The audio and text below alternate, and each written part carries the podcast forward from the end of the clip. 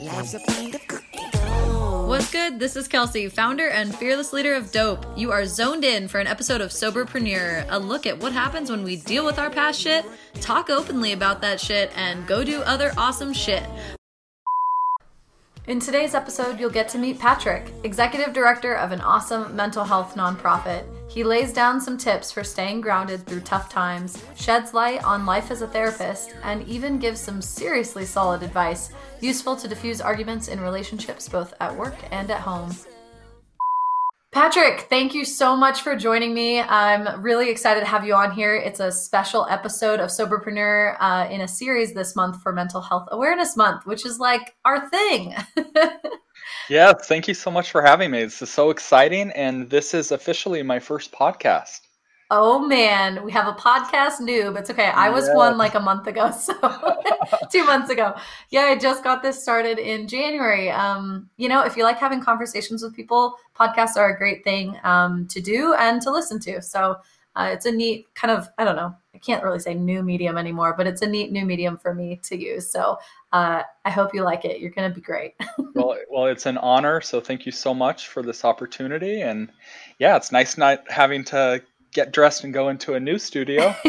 exactly right. This is way less pressure than going on some like TV interview. So, um, no, it's going to be awesome. And you are the executive director of Community Counseling Center, uh, which I'm super excited for you to share more about that with everybody listening. But you guys are a big partner for Dope. Um, we donate 1% of all of our sales to the incredible work that you guys are doing. So, can you tell us a little bit more about CCC and uh, what the organization aims to do?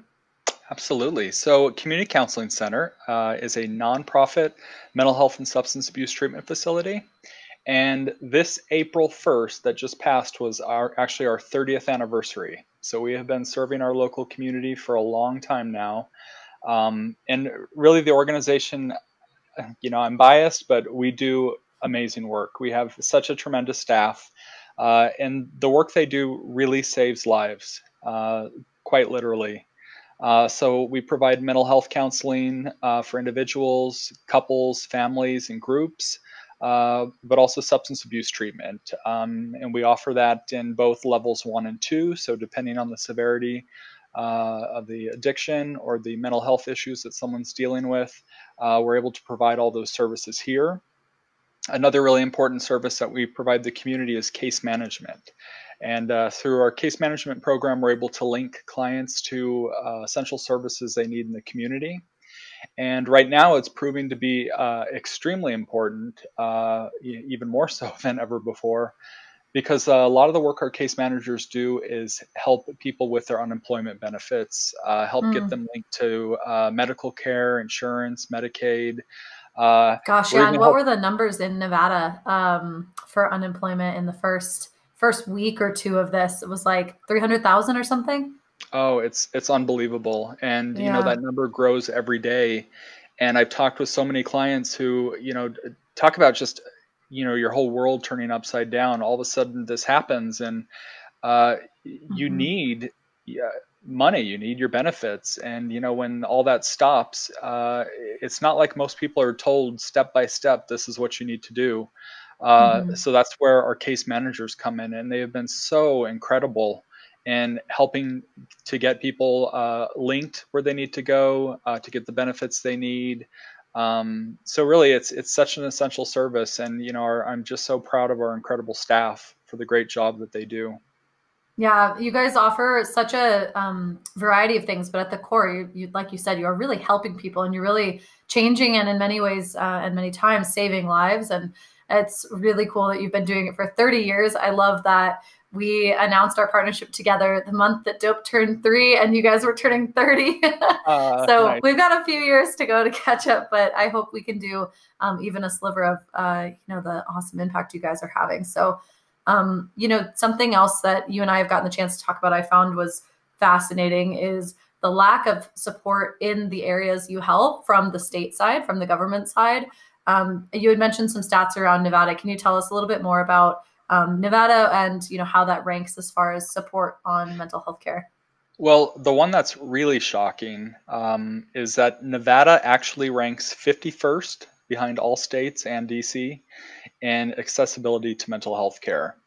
So you know, when we think, especially in a time right now where we're dealing with this global crisis and there's so much uncertainty, so much stress, anxiety, and it leads to depression, addictions, um, to already be ranked 51st in accessibility, it, we're already, you know, set back at such a disadvantage. But like you mentioned, uh, the the lack of funding, it's it's just shocking. Uh, there's almost no funding for mental health uh, in Nevada. Uh, grants are so few and far between. They're they're incredibly, uh, extremely competitive. And then even when you get the grants, there's so many barriers and challenges uh, to getting reimbursed for the services you've provided. So you know we we work with a very vulnerable client population, and you throw all these stressors on top of that. Uh, but then at the end of the day, when there's no funding to actually help them, uh, where that typically leaves us is in a really difficult spot where uh, ethically our policy is we never turn anyone away for inability to pay. And so we have to find a way to continue to provide services uh, at our expense uh, when we're already dealing with so many financial hardships and limitations so so the the problem you know it just it grows every year. Uh, I, have been at ccc now almost eight years and you know every year I, i've seen that increase. And now we're going through this crisis and it really worries me about the the state of mental health and addiction treatment uh, not even just in nevada but everywhere. Uh, just unfortunately here in nevada we we are especially disadvantaged yeah, it's a it's a scary time uh, to be in this sort of predicament. Not that I think any years have been positive to be 51st, but um, yeah, now more than ever, it's it's it's so wild how much what's going on with pandemic uh, is having an effect on on mental health um, across the board. And you know, some conversations I was having recently that um, it's not like you have to have or you know be um, dealing with a mental illness it's like anybody just trying to keep up their own mental health and just day-to-day check-ins and um, that has become really strenuous and uh, it's it's crazy that nevada on the government side hasn't seen this as a priority in years past. Do you see anything changing in that realm? Like what is the what's the next step? It can't go on like this forever right? It's it's more pressing uh, than ever before and can they keep turning a blind eye putting the money elsewhere?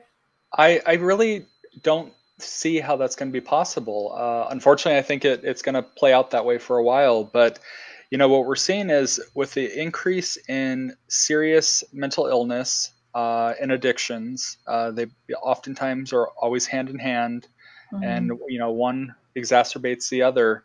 Uh, but what happens then is a lot of people, you know, especially now, uh, they lose their jobs, they lose financial security and a lot of people end up turning to substances uh, as a coping mechanism, which then, of course, you know, backfires because it sets them back even further, uh, worsens the mental health condition. And so, what happens is we see a big increase in the homeless population. We see an increase in a lot of crime. Um, and it's, it's just the model we're under is not sustainable. Um, you mm-hmm. know, the, the, the state. Community effects from it are, are pretty dramatic, like you said. Yeah. Absolutely. And, you know, the state and the federal government need to really step up uh, efforts to fund these services and make sure that people get access to the care they need because we can't just keep abandoning people. Um, you know, it's, it's the condition, the situation is just going to continue to worsen. And, mm-hmm. you know, personally, I also think we're at a huge disadvantage because uh, mental health and substance uh, addictions come with a lot of stigma, unfortunately. And mm-hmm. you know, even though it, you know, it's one of those great ironies that mental health is something that affects all of us. Uh, not many of us are willing to, you know, go out on a limb and you know let it be known that it's a cause that's near and dear to our hearts and try to, you know, drum up attention and funding for it. A lot of people just want to sweep it away uh, because mm-hmm. of the mm-hmm. stigma. And that again is another huge contributing factor uh, to the worsening state of affairs uh, with mental health and uh, addiction in our state. Yeah. I mean, and that's exactly where I hope that uh, the work like what I'm doing with Dope and, and trying to use uh, any platform I can to talk about it a little bit louder and make it a little less scary. Um, I hope those things start to tip and, and the conversation gets uh, in front of the right people Um, you know, I'd, I'd, love to know what was your background before all this, kind of why and how did you wind up uh, where you are today? Well, I have been a counselor for 15 years now. Um, so before that, I I've always worked in nonprofits. Uh, I used to work in development, uh, in nonprofits, uh, media arts organizations, actually, uh, not in the uh, social services realm. But I had uh, a background in volunteering in so, the social services, and you know, I just decided back when I was in development that it that really wasn't for me that i really wanted you know as part of these organizations i volunteered with i really wanted to find a way to do the work that they're doing and to give back in a different way. Uh, so my heart's always been a nonprofit but you know there's part of me that always just wanted to to have that different role to be a counselor mm-hmm. and um, so years ago i uh, i started grad school and fortunately, coincidentally, um, the school that I went to, Antioch University, Los Angeles, started the first ever uh, specialization in LGBTQ uh, counseling and psychology. And cool. so wow. I was really lucky because that had been an interest of mine.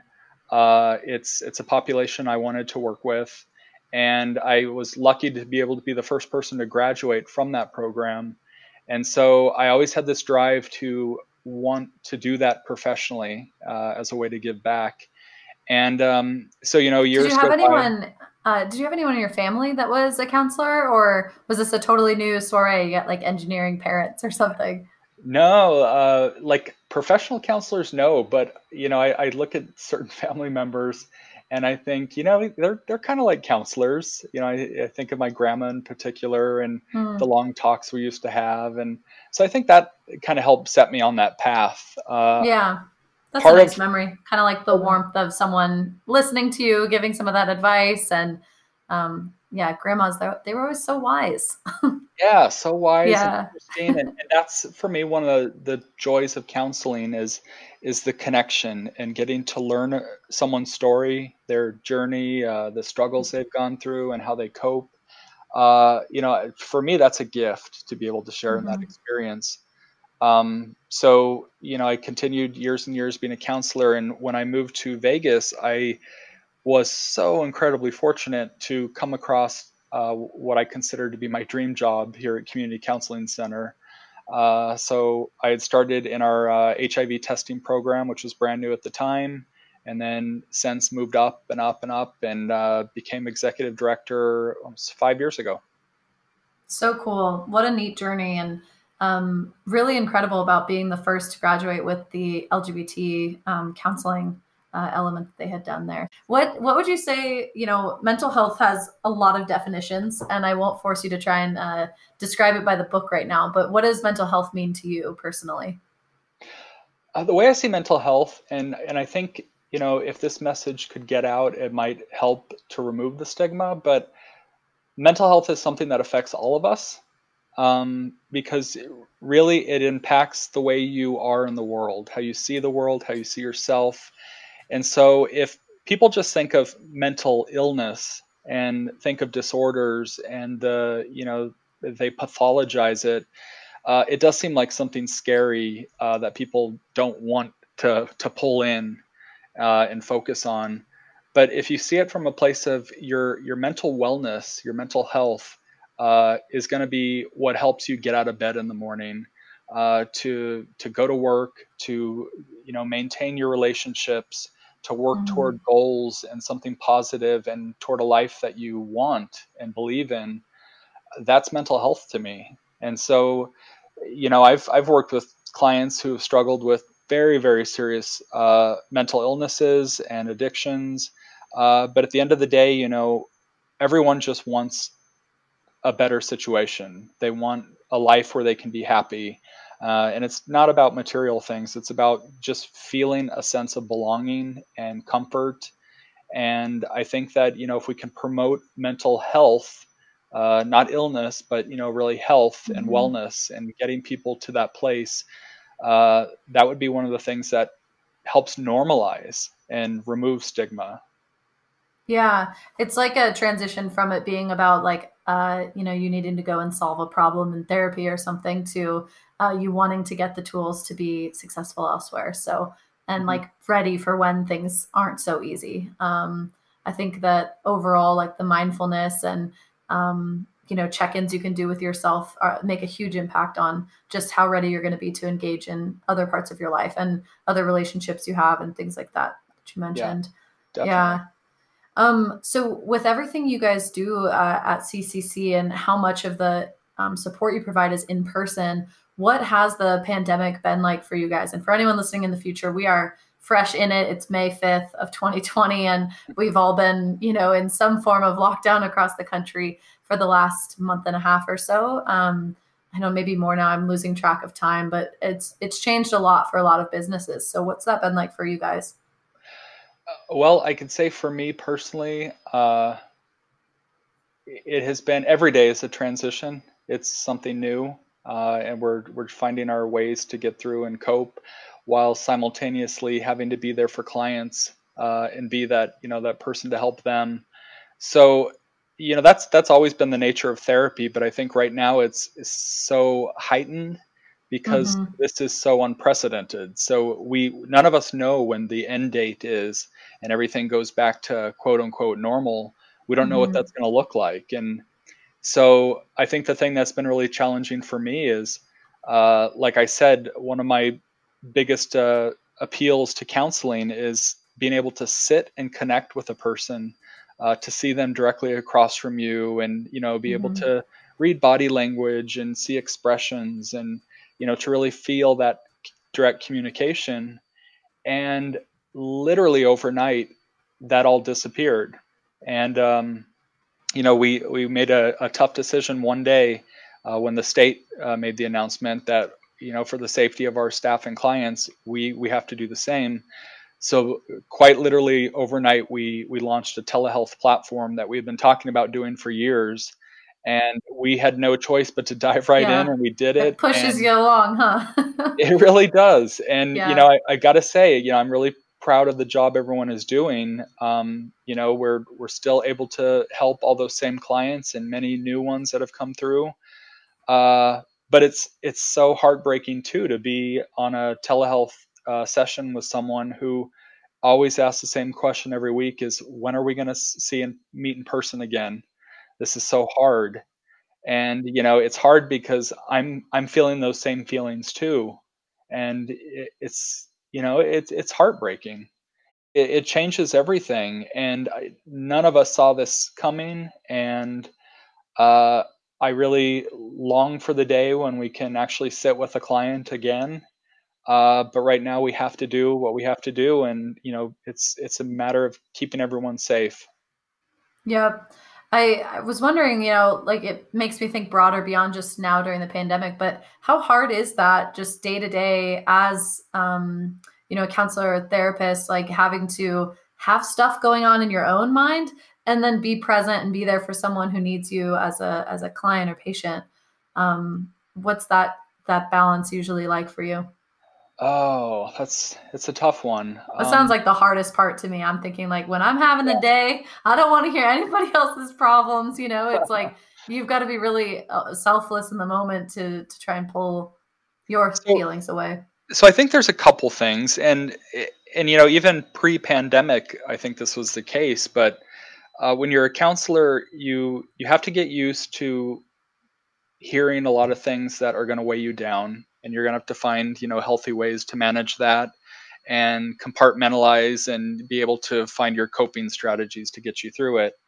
Uh, right now it's that to the extreme because you know there there are days when i wake up and i think oh my god we're still in this. Like you wake up from a dream and you realize oh it's still you know this the same situation the same day.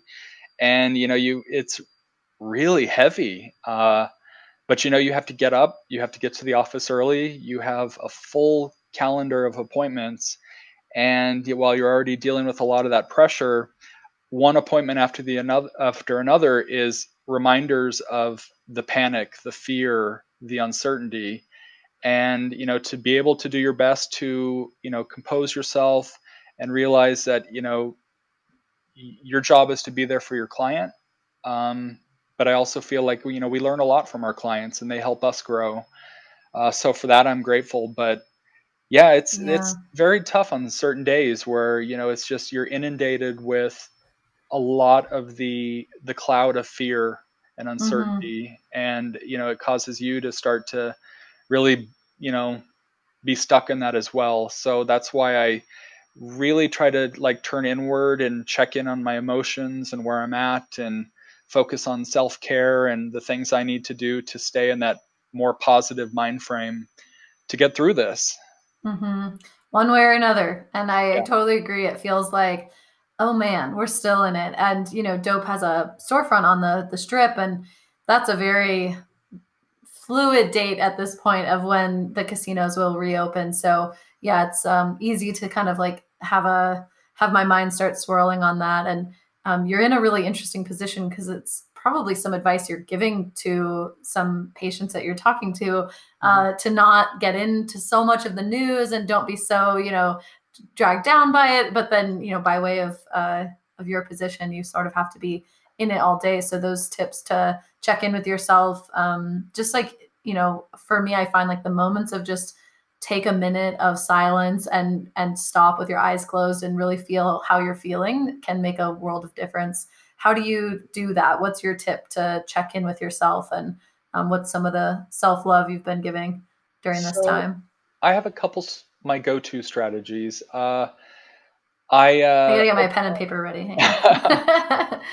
So over over a year ago, I started to really get into walking. Um, you know, I just I I wanted that to clear my head and do something healthy and try to lose weight, all those you know good things. hmm And I've been able to maintain that. And then I really started to get into exercise in the gym, but now that's not there. So I, I've hmm just made it a point to continue to do what I realistically can, which is walking, for example. Uh, but my walks are very meditative. Um, I use those as my my times to think, uh, to plan what I need to do for work, or you know, in my own uh, relationship. Um, for my clients, thinking, you know, what can I do to help better serve them? Uh, but I also just try to really look around and focus on, you know, the mindful breathing, uh, looking around at, you know, things that catch my attention and uh, to really be present in that moment in the traditional mindful sense of without judgment or criticism, but just allowing it to be. And um, for me, that personally, that really helps me build a sense of appreciation and gratitude. And so I, I focus on doing that every day. Um, and then, eh, you know, every now and then I'll, I'll just take that moment where I have to do the, the mindful breathing at my desk, just calm myself. Uh, I've been doing a lot of reading. Uh, so I just try to focus on the things that, you know, really speak to me. Uh, it's different for everyone. Um, but I think in times like this, you really just have to look at, you know, what what are the things that speak to me, my interest, uh, things that are healthy and positive, where I can sprinkle those in throughout my day, and it helps to calm my mind and put me in a better place. So, hmm uh, so those are the things I focus on. Yeah, and one thing you mentioned, like losing the the gym, for example, or uh, whatever those things were for someone that were their their moment of calm or their check-in point or the way to keep kind of the stress at level. For so many, it really is the gym. So those being closed was, um, I think, a massive thing for a lot, and certainly in our household. Um, my husband and I are are avid gym goers, and we were previously training for a triathlon, which you know obviously it's been canceled because it would have been this month. So uh, like everything else in 2020, it was canceled, but not having that routine of being able to work out so regularly, um, which is such a stress reliever that uh, that's been really tough and finding ways to not one be so hard on myself because it's really easy to beat yourself up for suddenly you know not meeting the same uh, expectations you had or you know gaining a few pounds because i'm sitting most of the day or you know whatever it is um, trying to be a little easier and then finding new ways. We've actually gotten into walking as well. Uh, it's been a great way um, is works in the business with me. So we take walks sometimes as like a brain clearing like strategy session or um, sometimes more of like the meditative type to just walk and and not think too much about our own stuff. Um, really really good good tips. Um, I'd also love to hear if you have any guidance on discussing mental health. So, just I think there's some do's and don'ts uh, to live by when it comes to talking about mental health, and um, who better to hear those from than you? Do you have any uh, guidelines in that that area? Mm-hmm. Well, I would definitely avoid any uh, uh, way in which we typically tend to stigmatize it, oftentimes without thinking. So, you know, the the pejorative words like crazy, um, and you know, and other negative terms where people describe uh, really what is just someone going through a difficult time and needs extra support. Um, so I, w- I would really focus on the fact that you know to normalize mental health issues that there's not a single one of us it, they don't affect because um, I think a lot of times people think oh mental health you know you must be talking about like schizophrenia or something I don't have that mm-hmm. um, but likely uh, like any American in this day and age uh, you certainly have stress you have anxiety um, depression uh, and addictions. Uh, you know, addiction is something that really I think affects uh, definitely the most of us. And so, you know, just letting it be known to other people that you are more sensitive and aware of these, and to focus on the fact that uh, we're all impacted, and so therefore it makes sense that we all do our best to, you know, turn to one another uh, and offer support. Um, I, I think that would really help the conversation and get people a lot more comfortable with facing these issues. Mm-hmm. Sort of like a lightness around it, no negative words associated with it. And um, one thing I even we caught myself in the last uh, podcast of this series that I was working on. I said something about, well, I don't want to be, um, you know, where's the border between being overly emotional? And it was sort of like is there an overly emotional you know dove into a conversation on you know there's really uh, no cap to how much pain or emotion or joy or any of those things you can feel so um, it's sometimes the littlest things that can really start to reframe how an overall like society and, and culture feels about um, a certain topic so those yes, are some absolutely. good tips and I, yeah. and I think really uh, the the key here is we need empathy uh, compassion and self compassion. So, like a little while ago, you were just mentioning, you know, oh, you haven't been able to go to the gym, and you know that uh, I, I hear that a lot from people, and they get really hard on themselves because they think, oh, I'm gaining weight, I'm I'm losing all the progress I made, and you know, there's this cycle of uh, emotional abuse that we put ourselves in, and you know, I always encourage uh, clients in those times to to really focus on um, finding finding more compassion for yourself and you know realizing that you're you're just a, a, human being who's going through a difficult time with with all the rest of us. And you know you might not be achieving the exact same goals you had previously but you need to continue to develop that self-compassion that self-worth and value and love yourself and the contributions that you can make. I think a lot of times we lose sight of what we're realistically able to do to help because we replace it with you know these other goals that you know at the moment might have to be on hold and that's okay. Uh, we just need to remind ourselves that that's okay and that it'll pass and you'll get through it.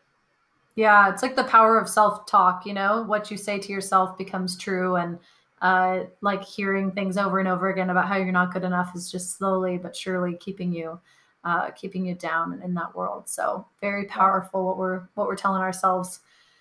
Um, to anybody who's out there listening, uh, if you had one piece of advice to pass on, sort of like a mantra to live by, um, you had mentioned something about uh, considering what your role is uh, in any situation. I think that's really powerful. Well, uh, that's always been my go-to. I'm everyone here kind of pokes fun at me because they know, oh, eventually he's going to ask that question. And um, so for me, that's always been an important question because uh, it's one that helps you uh, be introspective and reflect on how you might have contributed to a certain situation. And so, you know, we've all been there before where we've had arguments with our loved ones or friends. and we, we get so emotionally, you know, uh, overwhelmed and heated. And, you know, our knee jerk reaction is to blame and, you know, kind of blow the scene up out of proportion.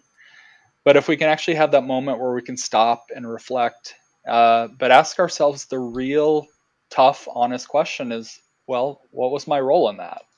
You know, if, if it's two people, both both contributed something.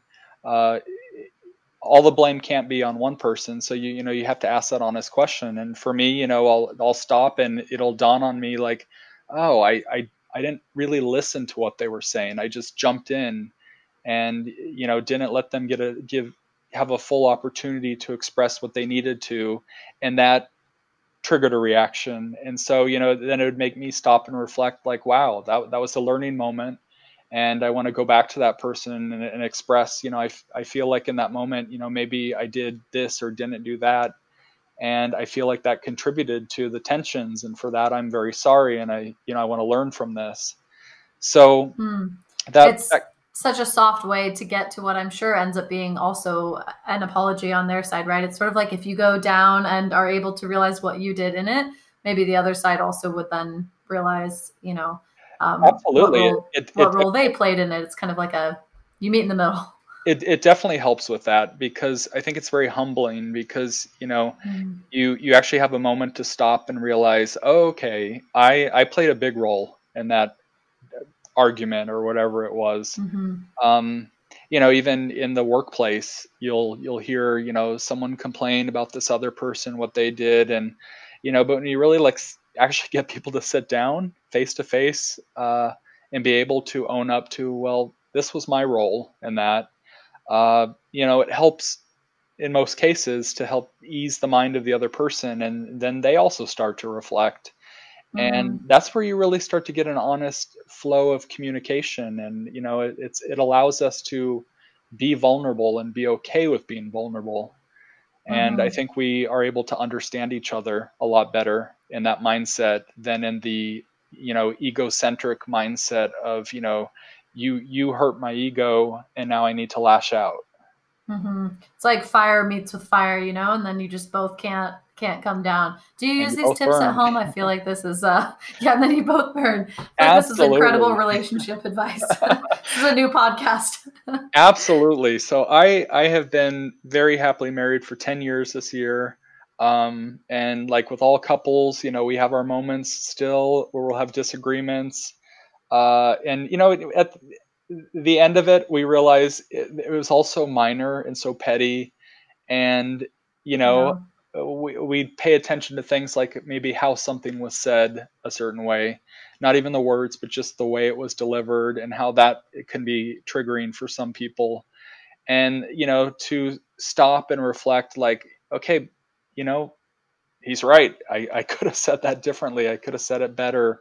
Um, I was, you know, influenced by, you know, series of negative things that happened in the day and that was weighing on me. And, you know, I didn't respond the way I should have. And, you know, it gets me to stop, take that moment, uh, own up to my part and apologize. And, you know, and I, I feel like that kind of like you said earlier, it, it kind of goes both ways at that point.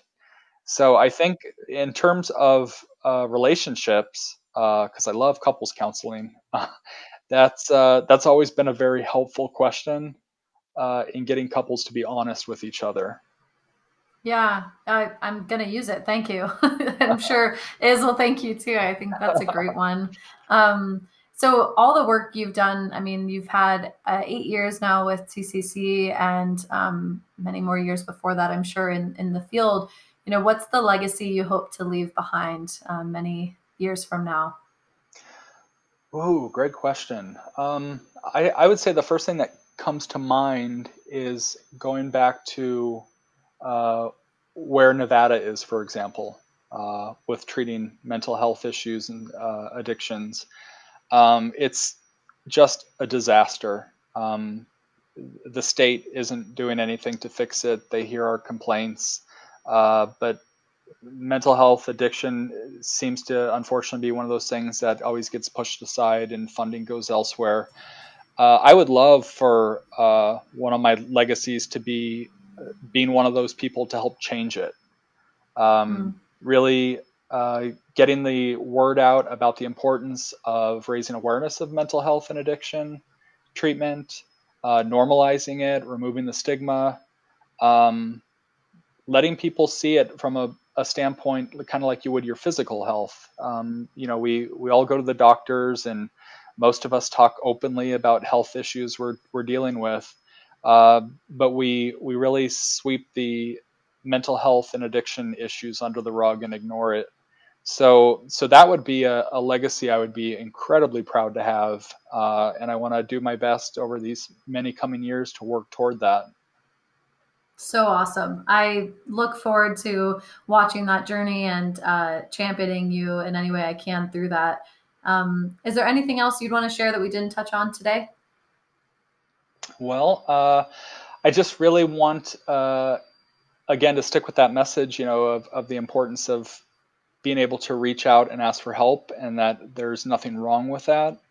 Um, and I, I, want the public to know that we we are still providing all of our services through telehealth, uh, you know, for the safety of our staff and for our clients. So I so I don't want people to think that in a time like this, you know, everything is put on hold and not happening.